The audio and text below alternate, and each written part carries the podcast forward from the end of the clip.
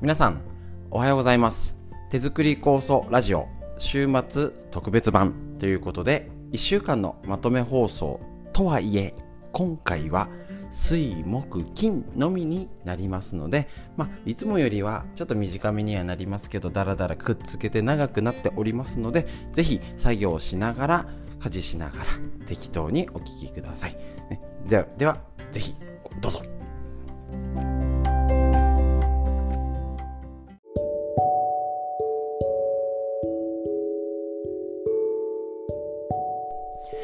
はい。それではフリーでお話しするコーナーで、えっ、と、今週ね、週えっと、火曜日が祝日で、月曜日がすいません、お休みいただいちゃったので、えっと、今日が1週間の一発目になりまして、最初はね、コロナの情勢をお話しして、もうね、だいぶ少ない人数で、気にしなくてもいいんじゃないかなっていうぐらい減ってるのと、また増えるんじゃないかって言ってるのと、なんかね、いろいろ動きが変わってきております。えっ、ー、と、GoTo がなんちゃらどうなるんだかとかね、またあの、ワクチンの接種、3回目って、なんかファイザー手に入んないんですかあれ。なんか、吸ったもんだしてますね。でさらに、えっ、ー、と、5歳から12歳までの間のも検討されてると。いうことですね。なんかアメリカとかもそうですし、中国なんかは3歳からって言ってましたね。だいぶまたあのワクチンまたこの国産のワクチンコロナの薬っていうことでこれから局面がまた変わってくると思いますのでそうすると何でしょうね。やっぱ情報の仕入れ方を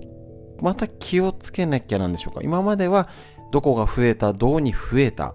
気をつけなきゃだね。っていうこと。で、防御策としたら気をつけるってことになるんですけど、やっぱりあの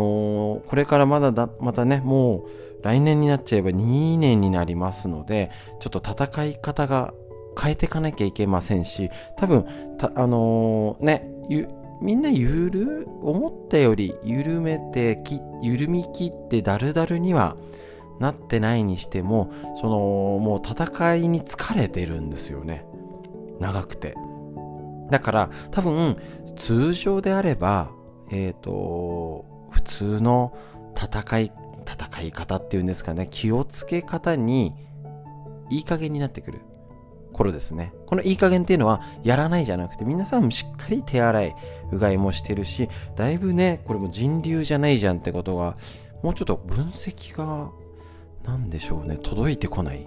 発表されててもなんだろう、大っぴらに来ないなんでしょうね。明らかに人が動いてても感染しないってことが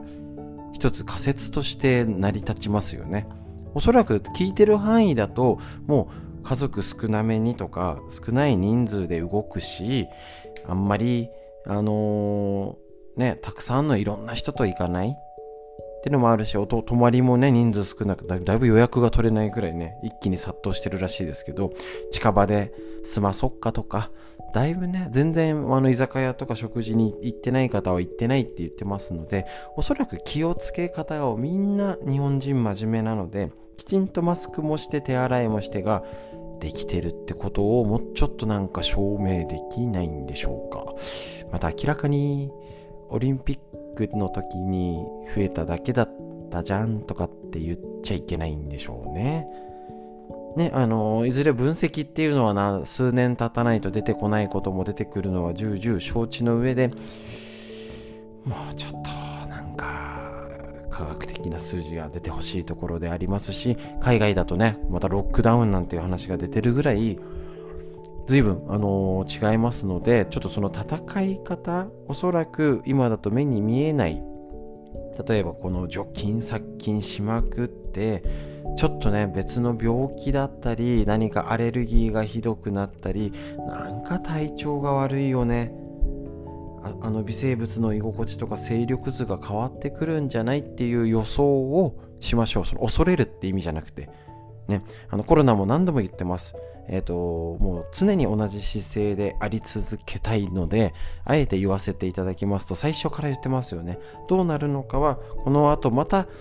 再感染してドーンって増える可能性もあるしなんかダラダラもあるしもう収束してヒューン。もうこれを常に想定しているっていうこと。これをしていると脳も余分な不安がないんですよね。もう一択増えちゃ嫌だだと災害もあっちゃダメっていうと適切な対処はできできませんね。もうあの事故る前提で運転してたら多分20キロぐらいしか車運転できないですし後ろにつけられたらもうどうしようどうしようとかあ追突されちゃうかもとか交差点で出てきたらとかあの子供が出てきたらって言ったらもう10キロ20キロしか出せない運転した方が危ないんですよね。考えてみたら当然ですよね。だけど意外と行動に起こすって言ったらできないものです。もう自分の戒めとして言ってますね。あの、皆さんもそれになんか、あって気づいてもらえたらと思うんですけど、やっぱりその、この減ってきて緩んできたからこそ、えっ、と、あらゆる、あらゆるまでじゃないけど、これぐらいはありそうだよねってことは専門家じゃなくても言えるし、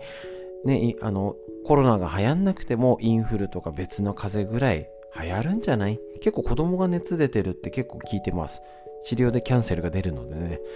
ちょっと息子がちょっと熱出ちゃってやめときますみたいなね。かえってそういう対処って、なんか前より敏感になって、きちんとなんか、そんなじゃないんですけど、今やめときますっていう風に行動が変わってきてると思うんですね。だから上手に防げることもありますし、こちらも何度も言ってますけれど、菌に触れないっていうと子供が本当に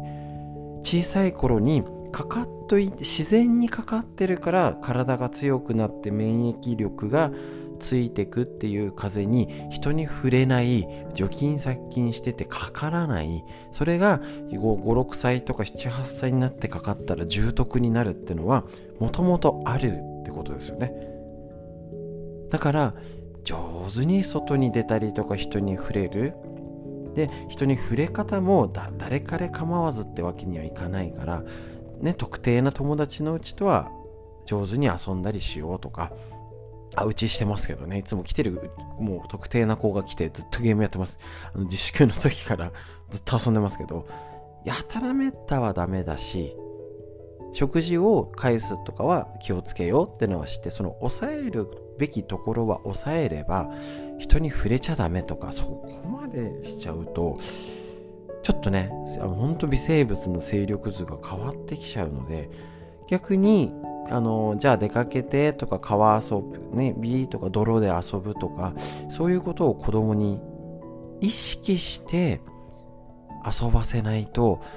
ダメなようになっちゃってるんでしょうね。本当に。だってわあのわかんないです。あ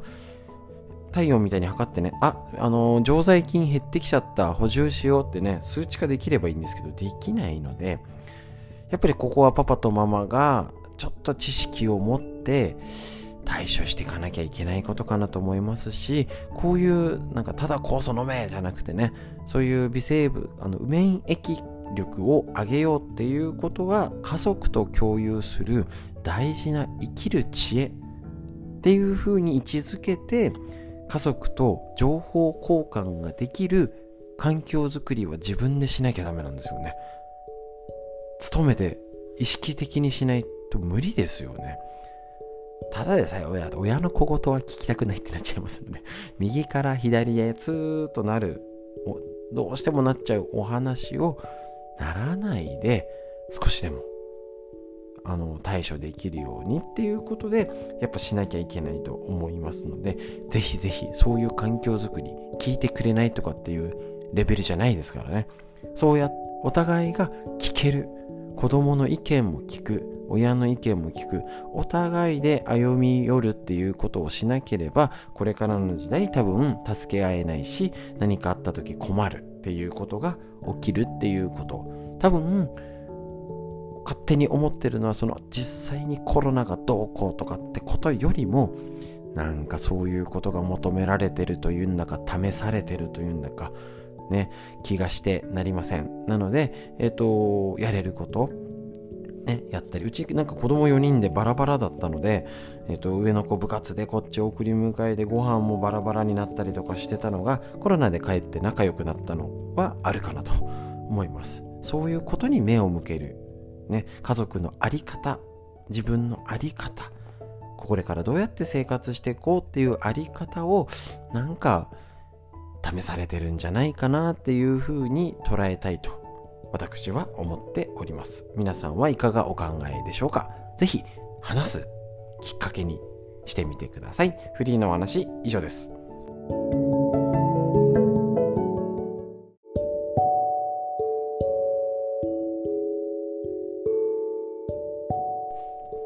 はい。それでは、この、えっ、と、フリーでお話しするこちらのコーナー。えっ、と、コロナの状況だったり、えっ、と、今ね、必要な情報をお届けしております。特にテーマを設けずにお話ししております。何しろちょっとね、えっと、情勢として昨日もお話しいたしましたが、コロナが減ってね、なんか手放しに喜べないっていうなんか変な状況であること、今後のことを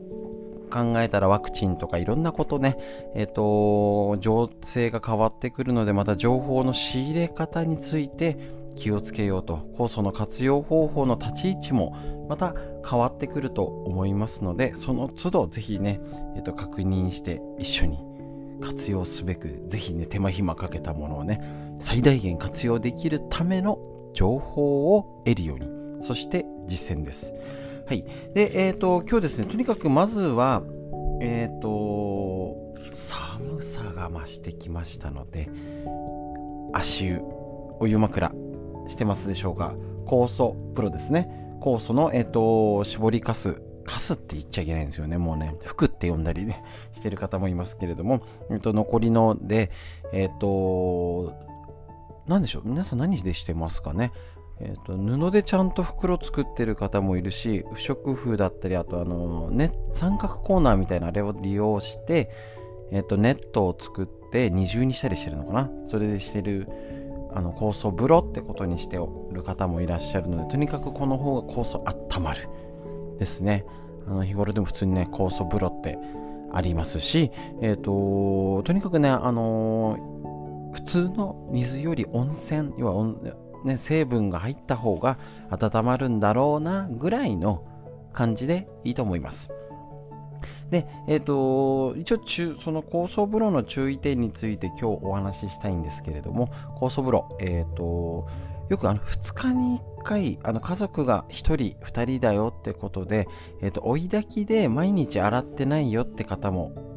効くんですねであと循環式のお風呂とかいろいろその状態でずっと入れっぱなしっていうのが多分良くないんですね酵素パワーは汚れを分解するので、えー、とこれ一応体験談として聞いていただきたいんですけどやっぱり薬えーと、ステロイド抗がん剤とかそういうのを使用してる方の方が酵素風呂で毒素が出る傾向にあるらしいんですね。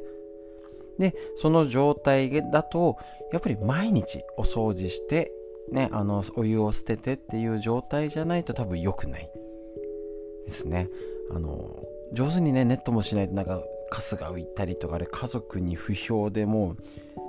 やりたいんですけど、なかなかなんか温めらなんか入れさせてくれない文句言われちゃってなんてね、ありますけれどもね、一応、あの、美容にもいいんじゃないかっていうことはね、今、あの、美容も金ですからね。美肌菌あの常在菌をきれいにね、いい状態にすることでお肌もツルツルになるよ。だからあの酵素風呂でお肌がなんか綺麗になりましたとか結構聞きますよね。ただ、えーと、お風呂で酵素塗ったりもそうですけど、えーと保湿効果が弱いってイメージ。言ったらいいんでしょうか。要は乾燥はそれでもしちゃいますのであのぜひその後に、えーと、ケアとしてあのオイルですね。で、えーと、ケアするといいかと思います。で、えーと、毎日必ずお湯は捨ててで今日も質問あったんですけどこうお風呂で使った後ぐらいの残差というか残りで畑に入れるぐらいでもいいです。とにかくあのバラが綺麗とかなんですかね。その時期によっても違うんですけど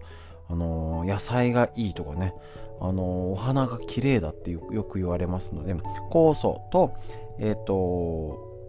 まあ、絞りかすあの土を上手に混ぜたりとか絞りかすですね。使うことによって、えーと、堆肥みたいにする。ただなかなかちょっとちゃんとできないって方もいるのでもうもちろんちょっと詳しいやり方は、えーと、聞いていただければと思うんですけど一応適当に土と混ぜてね、あの土っぽくなったやつを巻くっていう方がまあ手軽に簡単にしやすいかなと思います。プランターみたいのでね、あのー、二次発酵みたいにしてっていうこともやってる方もいらっしゃいますけど。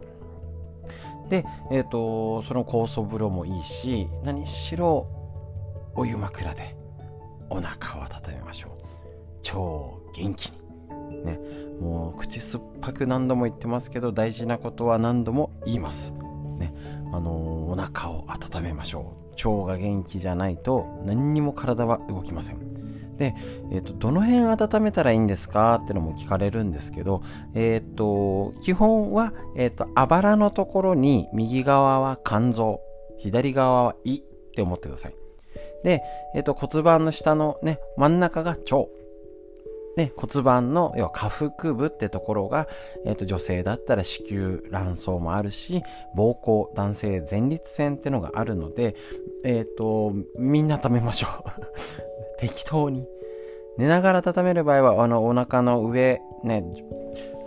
体格によっては上中下まで分けちゃうとあれですけど、まあ、上と下上の部分上部と下部ね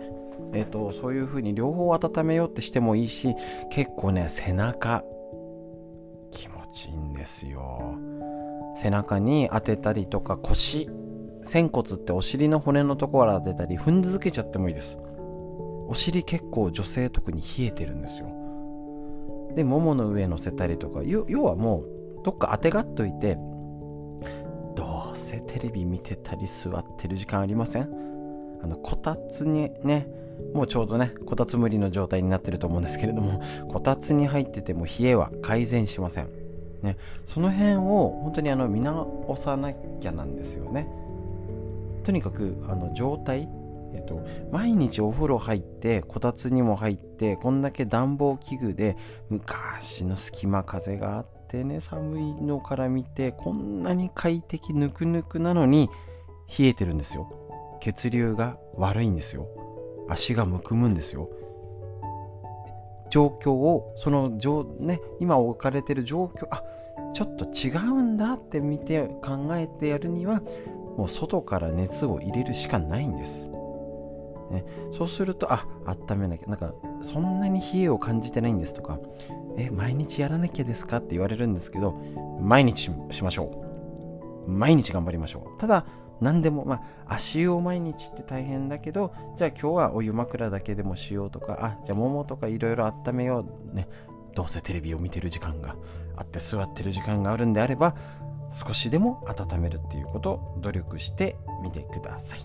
ということで、えっ、ー、とですね、あのこの温め方、ね、えっ、ー、と、しっかり、えっ、ー、と足も、もちろん足湯もしてみて、で、絞りかすを足湯にも入れてもいいし、お塩入れてもいいし、温め方の工夫ね、あのー、朝足湯する方もいるしこういう時だと早くお風呂に入って、あのー、寝る前っていうか1時間前ぐらいに足湯して足ポカポカでお布団に入る。最高です。ぜひこの今こんなにぬくぬくなのに冷えちゃってるよっていう環境をぜひ考えて生活してみてください。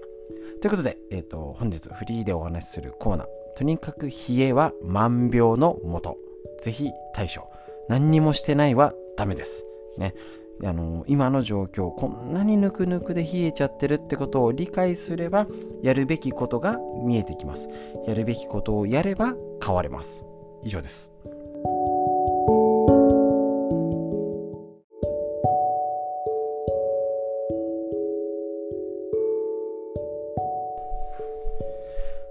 それではですね、フリーでお話しするコーナーになりますけれども、こちら、えっと、手作り酵素のことだったり、コロナについてね、なんかね、だいぶ海外で増えてたりとかあってね、情勢が変わってくると思います。今今日お話しする全ての中身っていうのはなかなか難しいんですけれども、結局、えっ、ー、と、情勢が変わってくるよってことですね。これから、えっ、ー、と、ワクチン、なんかね、ファイザー製が届かないんだかよくわかんないですけど、3回目接種だったり、12歳以下も出てきたり、ね、じゃああの国内ワクチンが出たり、薬が出たりっていろいろ情勢が変わってくると思うのでその都度情報を手に入れるようにしましょう。結局体の免疫力を高めようとか血流を良くする。冷えは良くないよね。っていうのは変わりません。ね、結局病気がんとか糖尿病そういうことでも全部結局同じことが言えますので結局大事じゃんっていうことになるのは変わらないのでしっかりやってみましょう。で、えっと、逆にちょっとね、あの普段お話ししてなかったその手作り酵素を、えっと、やっぱりね、飲むだけじゃなくて、体をどう整えなきゃっていう時に、簡単に、えっと、いや、食べ、手作り酵素もそうですし食食べたものがお腹の中でうまく働かないと良くないよねっていう例としたらやっぱり実践しやすいのは姿勢と呼吸です。ということ。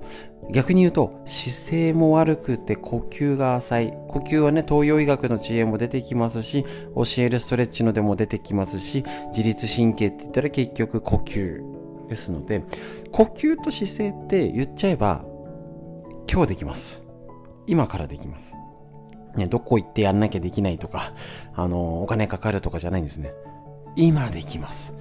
けどそういうね超大事なことぐらいねこれは絶対本当に必要でしょうっていうものほど意外とできてないんですよね。だからちょっと姿勢を正して酵素飲んでみてどうですか？食べる時とかあの24時間365日ダメです。ねできなくても姿勢を良くして本を読むとかスマホの時だけは姿勢を良くしてみるとかね、歯磨く時の姿勢は良くするとか、そういうね、日頃の必ずする日常動作の時に姿勢を良くするっていうのを取り入れるんだったら、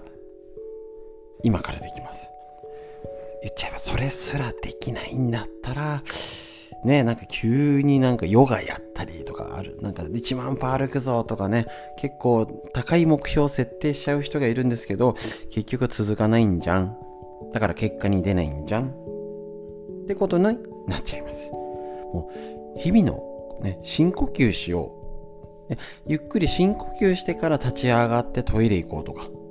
ね、深呼吸してから、あ、あのー、朝の食事を準備しよう。あ、よし、じゃあ洗い物しようとか、深呼吸してからお風呂入ろう。絶対できますよね。これできない人いますかね？なんかあのコルセット巻いてるとか、あの怪我してとか、あのベッベッドってベッドでもできますよね。深呼吸は。ただね、あの骨折してとかね、背骨やっちゃってとか、頸椎やってとかだったら無理ですよ。だけど、ほぼほぼそれ以外の人は絶対にできるし、能力関係ないですよね。いや、私ちょっと今、今まで経験ないんで姿勢よくできませんみたいな 人は、姿勢よくしようとしてできないはあると思うんですけど、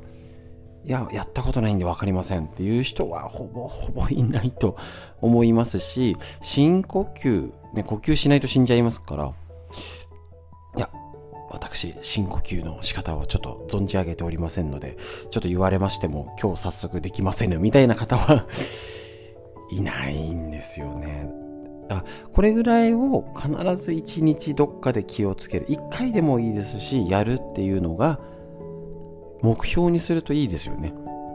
それぐらいもう超姿勢は誰に聞いても大事。ね、呼吸、どこの、ね、人でも大事。だけど、じゃあちゃんと実践できてるかっていうと意外とできてない。見落としがち。だから、えー、と日頃気をつけたら絶対効果出るんですよね。だからそれをやってみようって言って笑顔で楽し、あ、面白、面白くやろうみたいな。ね、よくよく連絡取ってる仲間とか娘さんとかねもし家族で離れてるのいたら今日深呼吸ちゃんとできたよって報告をし合いっこするっていうのもいいですよねそういうことで新たなコミュニケーションを取ったりまたまたねいろいろそういうあの離れてる人ともそういう風な付き合いができると健康をコミュニケーションね交換できるのでなんかね愚痴ばっかりああじゃねえこうじゃねえって言ってたら嫌になっちゃいますからね。楽しむ時は楽しむですね。その時のために今日健康ただ酵素だけ飲んでりゃいいやとか食事やなんかねあのいやそんな別にひどいつもりはないみたいなねじゃなくて絶対姿勢と呼吸は大事ですしね気をつけてマイナスはないですなのでぜひ今日やってみてくださいで、えっ、ー、と、またね、これ、あの、あ、ちょっと土日になりますので、金、土、日、姿勢と呼吸、どれぐらいできたかな？できなくてもいいんですよ。だけど、あ、今日はやろうとかね、そういう気持ちで家族で声かけ合う。ね、文句を声かけ合ったらね、どんどん悪くなりますけど、深呼吸してるとか、姿勢大丈夫っていう風に意識し合うっていうのは、とっても大事ですし、成長につながります。成長です。これからもどう成長できるか。大人になっても、年取っても、ね、あの、見た目は成長できないかもしれないんですよ。でもやっぱり、その学んでる方新しいことに取り組んで意欲を持ってやってる方は見た目も若いです。そんなことできないしとか昔はこうだったからとかね、えっと、若い時こうだったとかっていうことを引きずってる方ほど多分良くないのでぜひ今までは関係ないです。今やれるべきことを一緒にやりましょう。そうすると手作り酵素だったり日頃の食事いつもしている散歩がもっと生きてきて元気な毎日を過ごすポイントになってくると思います。ぜひ参考にしてみてください。呼吸と姿勢でした。以上です。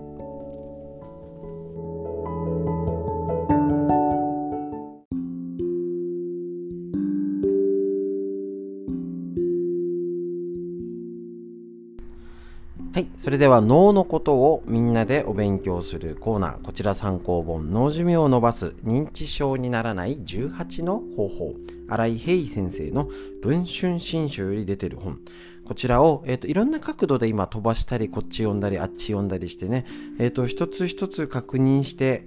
いませんでしたので、えー、とちょっとね、えっ、ー、と水木金って3日間あるのでちょっと,、えっ、ー、とサブ686個ずつ方法だけをバーッと復習しましょうかここでね。ちょうどいい機会ですので。大丈夫です。あの聞きたいぐらいなんですけど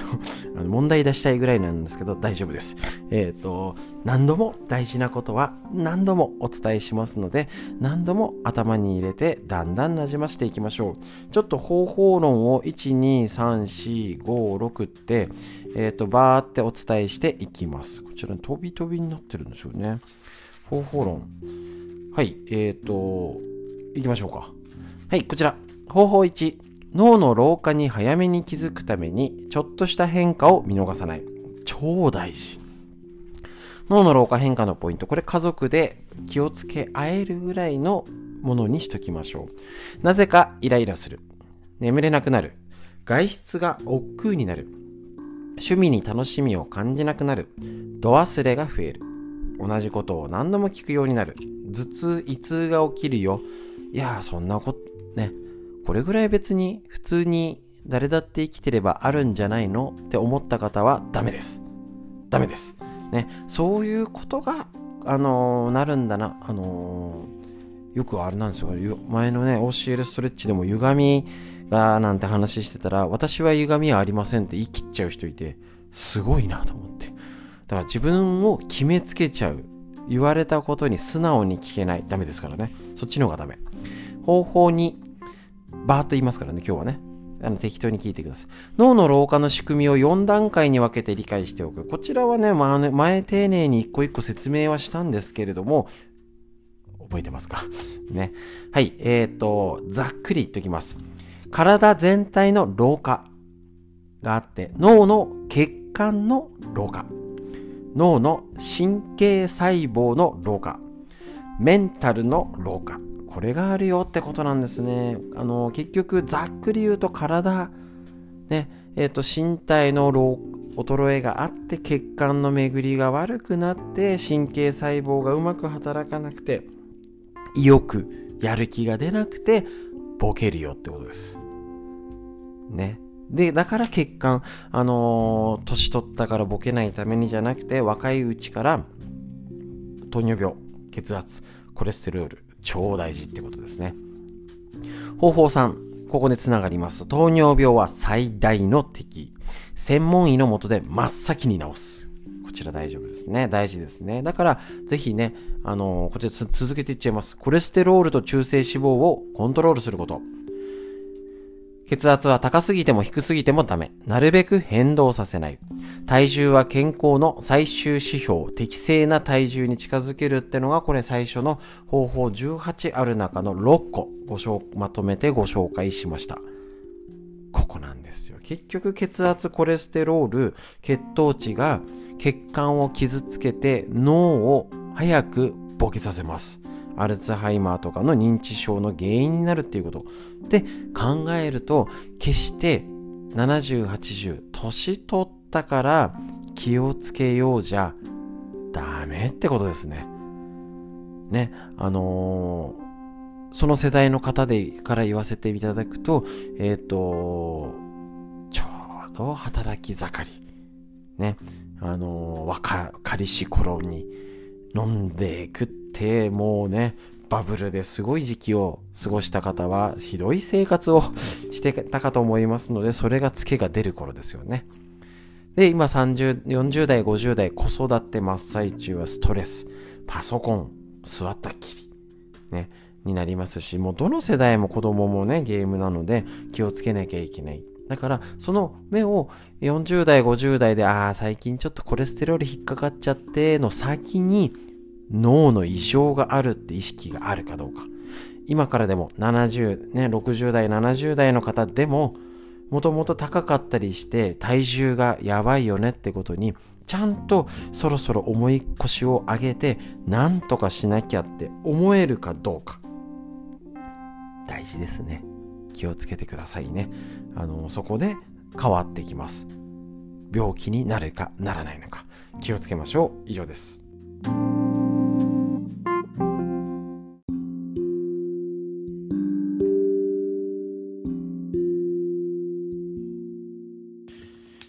まして脳を元気にするコーナー。こちら参考本脳寿命を伸ばす認知症にならない18の方法新井平井先生の文春新書ということでこちら紹介しております。えっと、もちろんねボケないために若いなのね迷惑かけたくないっていう思いもありながらも、えっと、できること、ね、若い方も今結構やばいですからね脳のこと。子供もゲームに目が疲れてます。脳を元気にすること一つでいいから意識して生活してみましょう。えっ、と昨日に引き続き方法論をまとめてお話ししております。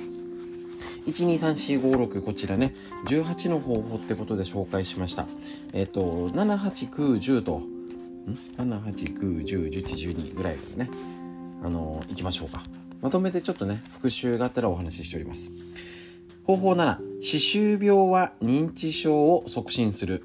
を放っておかずに必ず治療を。ということでね、歯周病は認知症の原因になる。で、さらに、えっ、ー、と、いろいろね、アルツハイマーだけじゃなくて、全身の炎症にも影響あるよなんて言われてるので、歯だけの問題ではない。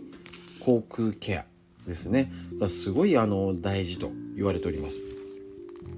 えっと、最近の九州大学の研究によると重度歯周病の患者と認知機能認知機能低下には相関関係があると言われておりますさらに調べると人の歯周病の死、えっと、茎にあるジンジバリス菌菌ですね脳内のアミロイド β 要は脳のゴミの産生に関与していることが分かったということなんですね。歯周病と糖尿病とアルツハイマー。糖尿病も言われてますよね、歯周病。ね、このような、えっと、関係性が大事だよ。で、悪くなると負のスパイラルに陥るよ。気をつけなきゃです。方法8。少し汗をかく程度の有酸素運動を週に3回、30分ぐらいずつ行う。まあ、あくまで目安ですけど、ね、冬なん、これから冬で言ったら、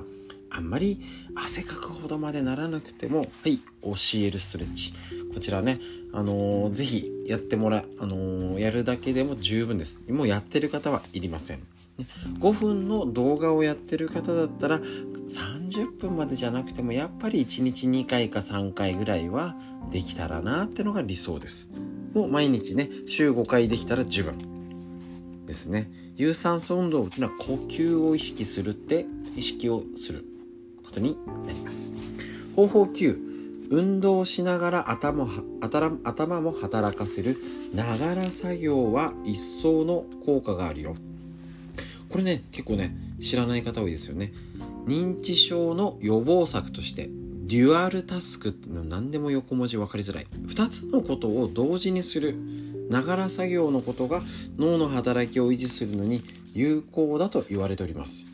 ですね。だから体操しながらテレビを見る。ラジオを聴きながら散歩する。数人で会話しながら歩く。ですね。まあもちろんちょっとねあのいろいろながらスマホとかはダメですけどね。あのあるなんか歩きながら何か他のことするとかね。家事しながらラジオを聴く。あこのラジオもぜひねながらで聞いていただきたいんですけれども。そういう別々なことを同時にすることだけでも、えっ、ー、といいです。さらに楽しみながらやる。意欲を持ってやる。っていうことですね。そういうことをすると、えっと、脳が活性化されるよってことです。続いて方法10質が高い良い睡眠は脳の健康に不可欠だよ。やっぱり寝ること大事ですね。結構よく眠寝ても目が覚めちゃう。ね、1回ぐらいならいいけど2回も3回も夜起きちゃってね。っていう方もいますしこちら書いてあるのは6時間半から7時間眠る人が最も認知症になりづらいことが分かっています。で、えっ、ー、と、6時間未満、つまり短い睡眠も良くないし、8時間以上寝すぎても2倍認知症になりやすいなんていうデータがあるみたいです。絶対じゃないにしても、やっぱ睡眠をコントロールっていうか、質のいい睡眠、寝たのにだるだるとかね昼間眠くなっちゃってっていうよりはしっかり眠ることをちゃんとするっていうのは大事なポイントになります。方法11睡眠時無呼吸症候群は必ずしかるべき処置をするっ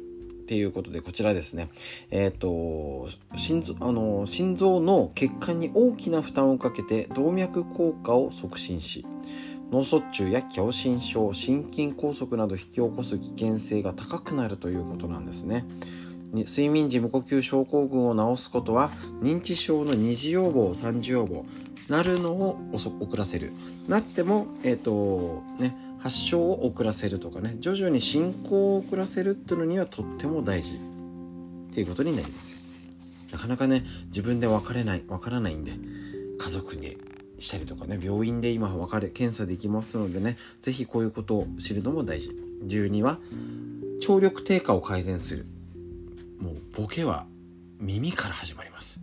聞こえなくなってボケます。ですので是非耳のケアね、こちらと教えるストレッチも脳のケアとして散々言ってますのでこちら、えーと、とまとめてバーってご紹介しましたけれども脳にできること一つ一つ確認していきましょう。脳のお話以上です。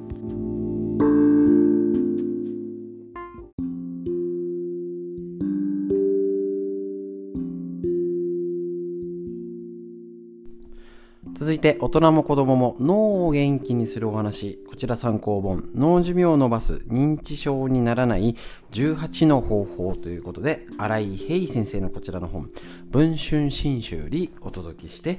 おります。ということでですね、こちらですね、とっても参考になりますしね、あの、ボケないために、いつまでも元気で若い者に迷惑かけたくないっていうだけじゃなくて、働き盛りの脳もね、今やばいです。ストレス、パソコン、スマホ、姿勢悪化、運動不足。みんな脳が衰えてると思って動いた方が間違いないでしょう。もちろん子供もね、スマホに YouTube にゲームにね気をつけなきゃですからみんなで脳のこと知っておきましょう。脳を元気にする方法としてこちらもう、えーと、前回前々回に引き続きましてバートお伝えしております。こちら方法13社会的に孤立しないように本人も周囲も気をつける。特にねあの男性なんかが一人退職してからとかね一人であのいたらね仕事も付き合いもなくなって女性はね結構ねいろいろおしゃべりする相手がいたりしても男性はいなかったりするので結構退職したら認知症になっちゃったなんてこともねいたりしますしあの聴力低下前回ありましたけど聴力が低下すると社会的孤立とうつ病は巻き込みながら脳の老化を進めちゃうんですね。だからぜひね活発積極的に外に出ましょう。もうねあのー、まあ感染対策をしっかりして食事をね誰とでもいいよじゃなくて気をつければ上手に人と触れ合うっていうことね、やってみてください。そうじゃなくても今ね、例えばこの LINE のテレビ電話とかでもね、離れた家族とできますし、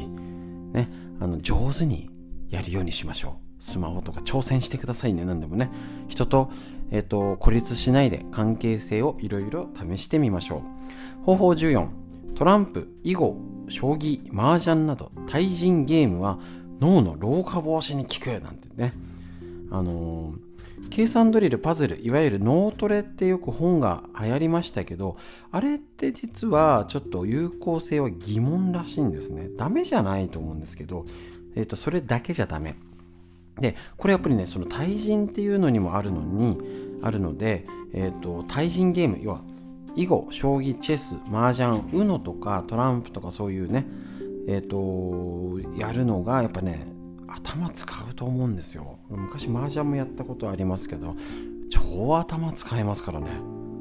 誰がどれを出してどの順番に出したからこれ持ってるだろうなんていうのはね頭を回転しないとできない。で脳を鍛えるゲームとして適しているのは現実世界でやっぱりゲームとかじゃなくて人と楽しめる。だから囲碁将棋とか難しいですけど UNO とかトランプとかあのぜひあれですよ。家族が集まった時にあのやるとね意外と盛り上がるんですよ。オセロでもいいし今あの何でしたっけ？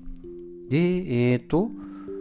あのホームセンターみたいなとこで麻雀あのオセロゲームの1台でなんか囲碁もできて将棋もできてなんか1台6役みたいななんかいろいろあるんでね。そういうものはぜひ今の便利なものを買ってあの息子さん娘さんやお孫ちゃんと会った時に挑戦するなんてのもね楽しみでいいかもしれません。方法15脳にとって意欲が大事。何事もデュアルトリプルで楽しむ。つまり意識、ね、体にとって血管脳が元気になるためには意欲が盛んで感情、ね、楽しいとか嬉しい。もちろん悲しい、ね、あの感動して泣いちゃうみたいなのも大事ですし2つの作業を同時に行うですね歩きながらラジオを聴くですね。えっ、ー、と、料理をしながら、もう料理も結構大事ですよね。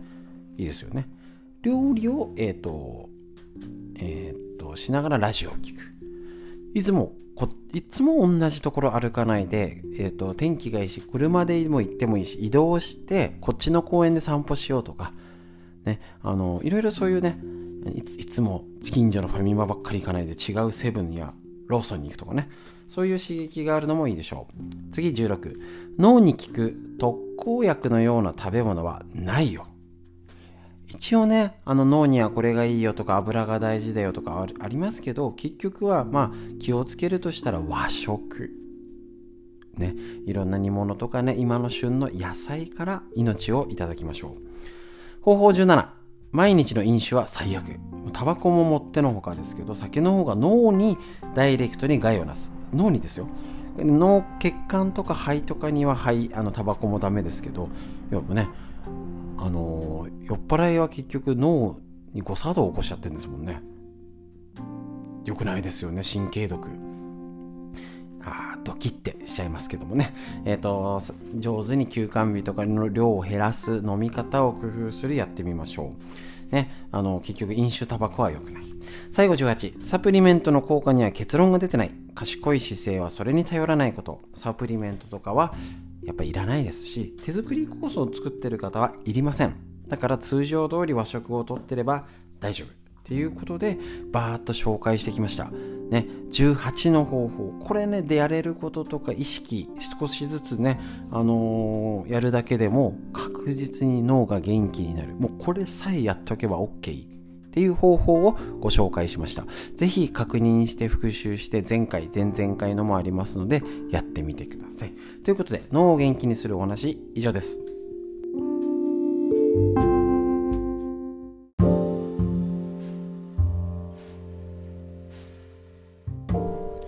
続いて、漢方の知恵を毎日一つ、緑薬品漢方堂の毎日漢方、体と心をいたわる365のコツ、桜井大輔先生の夏目社よりこちら出ている本で、えー、とご紹介していきます。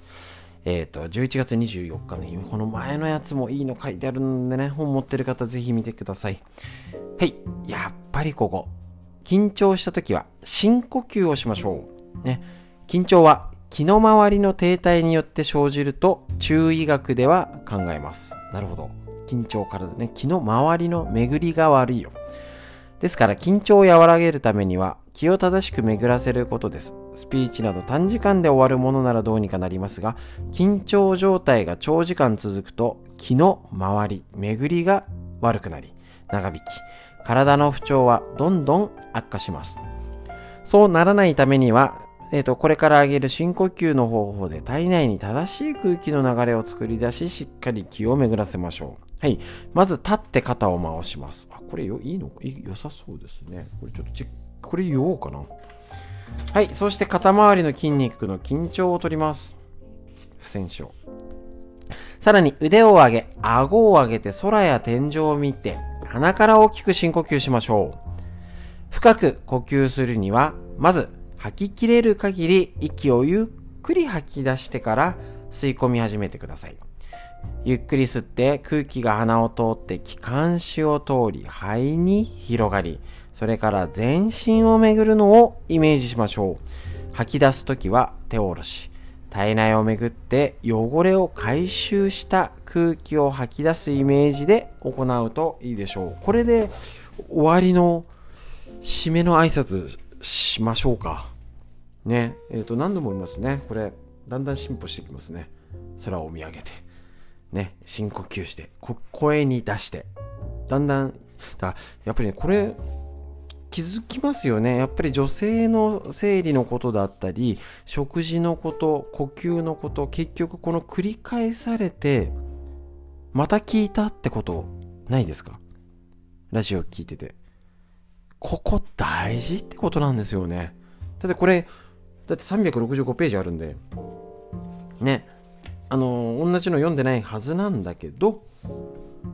あれ？また呼吸が出てくる。大事ってことです。そ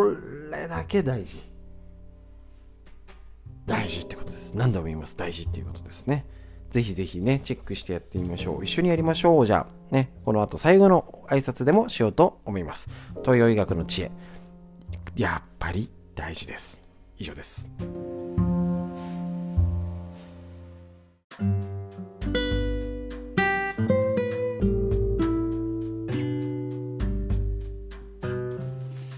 こちら、続いて、緑薬品漢方堂の毎日漢方、体と心をいたわる365のコツ、桜井大輔先生の夏目社、こちらから出てる本ですね。東洋医学の知恵で、これね、365日1ページ2ページの場合もあるかな。もう一つ格言じゃないですけど健康にいいことをご紹介してますのでちょっと分厚い本なのでね。ですけどちょっと辞書的にって言ったらいいのかな。ね、文字数はそんな多くはないので見やすいですけどまあまあ例えばあの健康にいいよっていうのでちょっとねあのー、なんか久々に会った仲間お友達とかにねあのー、なんかね食品渡すのもまたねダメじゃないんですけどね。こういう健康なものをあのなんか勉強になってるからどうぞっていうのにプレゼントにも最適かもしれません。1300円ぐらいですのでねちょうどいいかもしれません。こちら今日11月25日のページ。注意が、えっ、ー、と下ののりベロはなくてもありすぎてもダメ。結構これね知らないことですね。中医学には舌の色、ベロの色や形を観察して健康状態を見る方法があります。その時は舌ののりの有無や、ね、ベロののり、こののりのりってわかりますかね？ベロのね。あの、えっ、ー、と、ある、あるなしや厚さ、下の裏側の静脈もチェックします。この辺ちょっと難しいんですけど、なんとなく見てみましょうか、ベル、あの鏡でね。下の海苔はない方がいいと思われがちですが薄く白い海苔つぶつぶみたいなやつが全体にあるのが正常で全くないのは乾燥して潤い不足。今ありそうですね。特に朝なんか起きたら口カラカラになってませんか？大丈夫でしょうか？ところどころ剥がれているのはエネルギーと潤いが両方足りない状態です。熱くベトベトした海苔があるのではドロドロとした必要のないものが溜まっている状態です。その海苔が白いなら冷えタイプ。水分や不必要なものが溜まっている証拠です。黄色い海苔ならば熱熱が溜まっています。熱い海苔は暴飲暴食の証拠。または胃腸機能低下を表します。下の裏は静脈の状態を見てください。あベロの裏ですね。えーって上げて裏。分かりづらいですね。静脈の状態下の裏の2本の太い静脈が紫色に張ったような状態は血の流れが悪くなったおけつを疑います。静脈にコブがあるのもおけつです。ね、こうやって、えーと、特に中医学ちゃんと漢方もなんかこの症状はいこれ飲むといいよっていうのはちょっと怪しいです。ちゃんとベロを見て脈診脈を見て目とかをねこうやってねもうあの多分ねきっと東洋医学、ね、昔は検査なんてなかった時に少しでも体のサイン状態を判断して、えーと、悪い状態なの仲がいいの悪いのを判断すべく多分観察した統計学だと思うんですねこれね。だからどこまでね西洋医学と一致してるかはわからないんですけどやっぱ見る観察することはとっても使えると思います。是非使ってねこういう風にやってみましょう。下のノリの状態を正常に戻す健康になるには食事の見直しが必要です。具体策は371ページ飛びますね。また後で紹介いたします。まずはベロの状態を観察して健康の状態あるよ。まあ、他にもいろいろ見方があるんですけど、まずは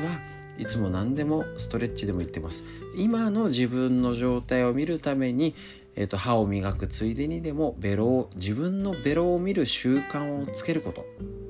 まずこれをやってみましょう。是非確認してみてください。家族でね、あのー、どう？って確認するのもありかもしれませんね。是非やってみましょう。東洋医学の知恵、以上です。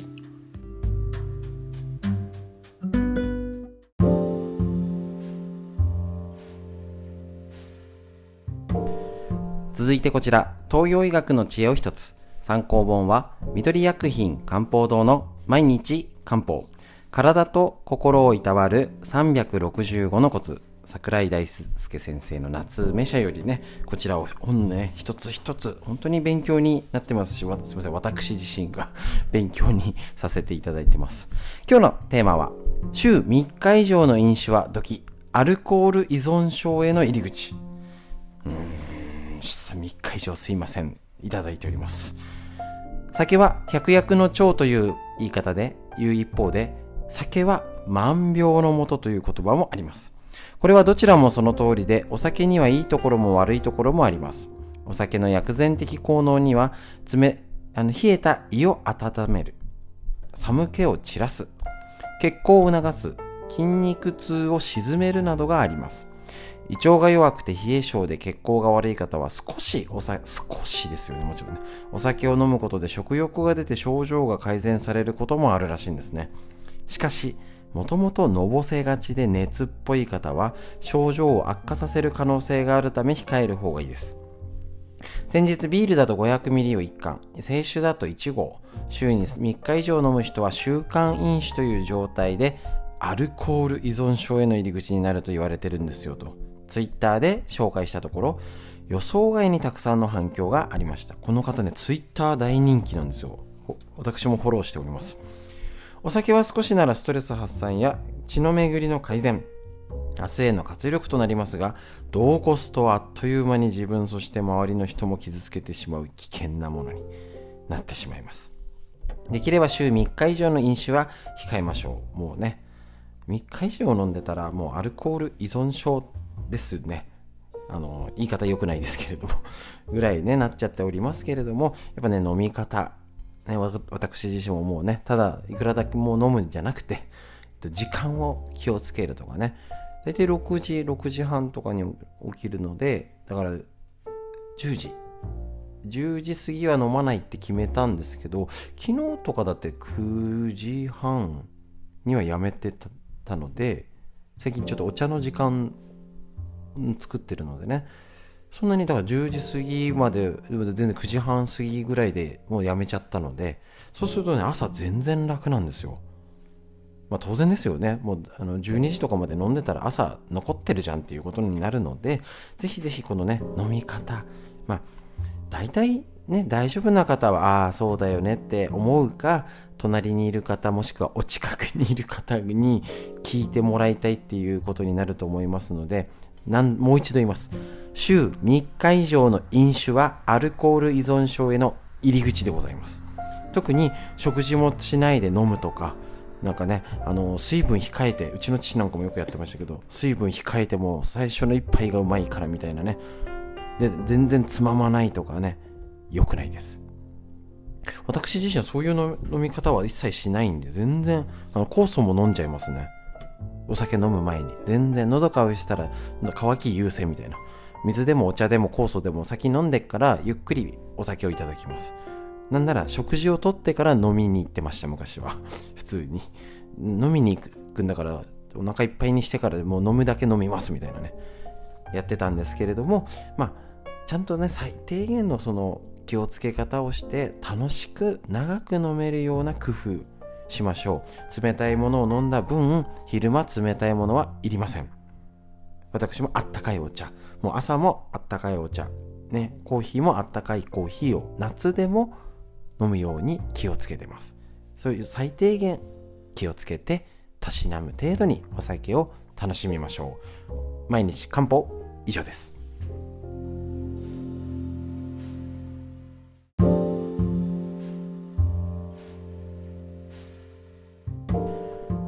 続いて腸のお話ウイルスに負けない腸を元気にする新常識免疫力を腸から上げる45のトリビアということでこちらえ、ー、と、腸のお話してて、もう佳境、も佳境、最後ですね。どうしよう、これまた、最初から言おうかな。ね。超大事。また最初からやろう。ね、そういうことにしましょう。そういうことにしましょう。はい、腸の働きを知って元気にする。食べたものは時速37センチの超スローペースで進み、腸は栄養を吸収しながら便に加工されるよっていうお話です食べ物を口に入れてから排泄にかかるまでの時間約1日から3日ってことなんですよそんなに食べた瞬間コラーゲンプルプル肌きれいになるわけないってことですね食べ物は消化管を通ることで必ずのエネルギーになります。そんな話をしましょう。食べ物が口から入って胃十二指腸小腸大腸を経て消化吸収され肛門から出てくまでに早くても1日長くて3日かかります。1日で体内から出ていくとしても食べたものは1時間に約37センチのスローペース。1時間に37センチしか進まない。消化吸収されていく計算になります。もし排泄した便の中に消化されなかった食物繊維のかけらが混ざっていたなんかキノコ出てきたりしますよね。3日以内に食べたものを思い出してみてください。あの時に食べたあれかと。なんかあんま人には言わなくていいですよ。自分の心で感じましょう。何時間かけて出てきたのか想像つきやすいでしょう。消化の旅は口の中で噛み砕かれることからスタートします。食道は消化の機能はなく通過するだけなので5秒から15秒というスピードでストンと通り過ぎて胃に到達します。胃液が分泌され食べ物の殺菌消化が始まります。胃液の主成分は塩酸タンパク質塩酸でタンパク質を分解するペプシン。あとは水分と粘液です、ね、胃液は鉄も溶かしてほどの強い強酸性。この強力な成分の液体と食べ物を前動運動によって攪拌してドロドロになるまで消化します。十二指腸ではこの強酸性の胃液を中和するところから始まりすごいですよね。中和しこの機能が消化吸収しやすい状態にしてくれるんです。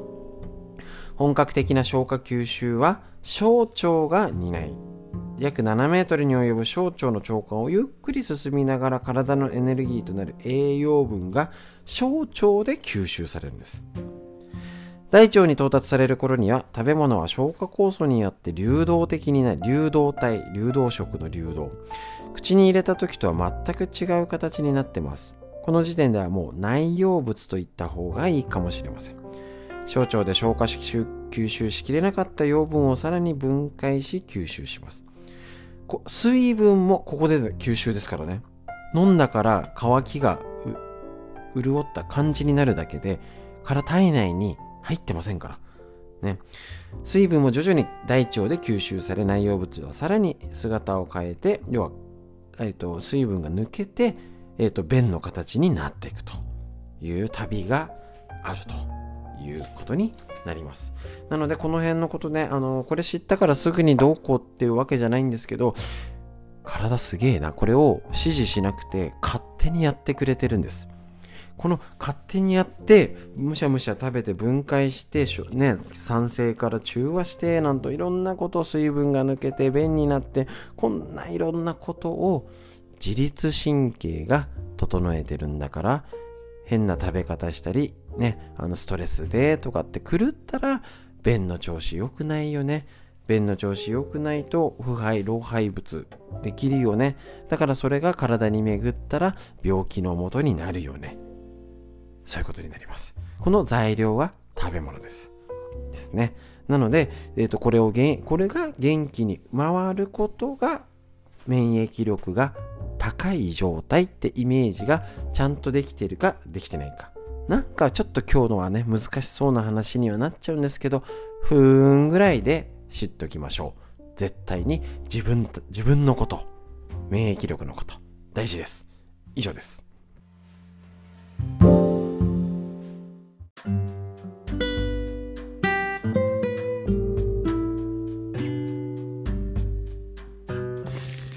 はい、続いて、ウイルスに負けない腸を元気にする新常識、免疫力を腸から上げる、あなたの腸が喜ぶ45のトリビアということで、この本をずっとご紹介しておりますが、もう終わりかけ。どうでしょうか？腸のことが分かってきましたでしょうか？やっぱりね、もう何しろ腸内環境、免疫力を上げるためには腸。もうね、コロナでの対策で世界のお医者さんとかね、権威にある日本のね、お医者さんは、えーと、腸内環境と最新の薬よりも発酵食品取ったり味噌がいいよお酢がいいよお茶うがいがいいよってのが結局やれることだから腸を元気にする方法を確認しましょう。こちら、えっ、ー、と、腸の中身、食べ物が口から入って肛門から出るまでの消化管の長い旅ということでご紹介。1、口。食べ物は噛み砕かれて唾液と混ざり食道へ送られます。唾液は炭水化物を分解する消化酵素、アミラーゼや殺菌や免疫に関わる酵素を含むよってことなんです。ね。だからもう口からもう免疫スタートしてます。ですね。で、酵素の働きスタートしてます。ね。この口噛み酒ってありますよね。要はなんか今だとすごいね、ええー、って思うんですけど、米を噛んでペッてしてね、するとね、お酒になるっていうね。これ消化酵素を利用したりしておりますね。こうやって、ちょっとね、別に覚えなくていいんですけれども、あ、自分の体が、を意外と自分が一番知らない。言われてみればそう。だし、免疫のこと、多分コロナをきっかけだからこういうこともちょっと目に行くと思います。2、食道。食道自体には消化や吸収の機能はないんです。食べ物を居間で運ぶ通路のような役割を果たし果たしているよ。直径2、3センチで長さは約25センチほどの管状の臓器ですよ。ってことです。で、要は口で噛んで食道を通っていよいよ胃に行きます。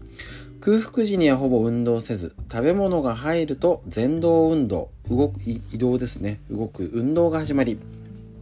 胃酸や消化酵素が含まれる胃液と食べ物をかき混ぜ、粥状になるまで消化する。もうここでお粥状に食べ物がなるよってことですね。次、えっ、ー、と、まあ、15秒から20秒ですって。食道を通って胃、胃は30分から3時間。ほう。ですね。で、その後、十二指腸になって、胃から送り込まれたか、あの、下油状の、えーと、食べ物と胆汁、水液の消化酵素が混ざって、酸性からアルカリ性に中和。栄養の消化吸収がしやすい状態にして十二指腸から小腸へ送られます。すごいですね、これがね。はい。で、えっ、と、これ眉状の、えっ、と、こちらだと、小腸が4時間から8時間で通過するみたいです。この小腸の中にびっしり重毛ってのがありまして、毛細血管があって、栄養を細胞内が吸収する。栄養の90%は小腸で吸収され、全身へ運ばれてるということなんですね。小腸がんってあんま聞かないですよね。ここに潜んでますね。6番、その後小腸から大腸へ。送られて、ここでね、もうほとんど栄養は吸収されちゃって、便を硬くするため、要はここで水分が吸収されます。口から飲んで水吸収されてないんですよね。実は。ね、液状の状態で5時間、歯流動体で7時間、8時間、半固形状で12時間、固形状で18時間、ずっとこのね、あの、大腸にいる時間が長いってことですね。大腸へ運ばれた時に液状だった便が水分が吸収されることによって固形になることで小腸で吸収されなかった栄養素も吸収されいわゆる便になるってこと。で大腸から肛門直腸に便が入ると脳に刺激が伝わり直腸初めてですね便意が起こるってことなんです排便が整ったことが脳が感知した時点で排泄されるということになるんですね。結果結局食べ物が口から入って出るまでに1日から最大3日間かかると。こういう長い旅をして私たち生きられてます。とっても大事なこと。ね。まあね、食べて出す。言っちゃえば簡単なことなんですけど、そういうことを腸がしてるから、この腸の機能がうまく働くことで免疫、病原菌やウイルスをやっつける土台ができること不運でいいから知っておきましょう腸のお話以上です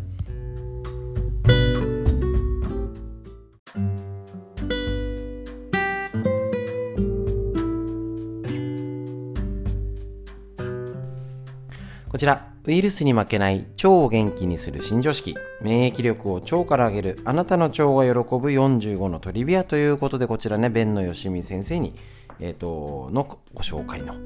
本がね本当にもう最後になってきました。腸の働きを知って元気にしようということでちょっとしたこういう知識があると手作り酵素が生きてきます。十二指腸で消化液のシャワーを浴びた食べ物は小腸でさらに分解吸収されるよっていうことでこのね小腸の重毛ってあります。よく出たことこの突起物っていうかねひだ見たことあるかと思います。あの気になる方はググって検索してみてください。栄養吸収のための細胞は1600億個ある。すごいですね。病原菌への防御をしながら栄養を吸収し続ける。食べ物の栄養素が十二指腸と小腸で分解吸収されることは周知の通りですがどのようなメカニズムになっているのか詳しく見ていきましょう。十二指腸では隣接する肝臓で作られる胆汁と膵臓から分泌される膵液によってまあこの辺はふーんって聞いてください。強酸性からアルカリ性へと素早く中和され目には見えない分子レベルの栄養素に分解され小腸の空腸へと送られます。栄養素を吸収するのは小腸の重毛です。重毛の表面は吸収細胞に吸収するね。ものを吸収する細胞に覆われその吸収細胞の表面も微重毛が覆い尽くしています。ね、これのがあったりねするので腸内フローラとか言ったり、まあ、細菌微生物とかがあったりしますけれどもねこのなんか、えーと、波打ってるやつが見たことあるかもしれません。毛の一つ一つにさらにたくさんの小さい毛がついているとイメージしてもらえばいいでしょう。この重毛は小腸内に500万本以上も密集しています。それを覆う吸収細胞は1600億個1600億個。うんよくわからないぐらい多い。処置はこの重毛があることでテニスコート1面分もの広さを持つということ。この表面積をフル活用して栄養素を無駄なく吸収し十二指腸から送られてきた食べ物を次から次へと処理しています。ちなみに小腸は体の中で最も病気になりにくい臓器と言われています。ね、がん小腸がんってないですもんね。十毛の表面を粘膜いつも流れてきた食べ物に接しているわけですが病原菌が張り付いてもすぐに剥がれて流されてしまう。ね。っていうことで要はすぐお掃除屋さんがいる、まあ、微生物もいっぱいあるっていうことでこれ病気にならないメカニズムがあるよということになります。これだけ大事な小腸を元気に。だから、えっ、ー、と微腸酸悪腸酸覚えてますか？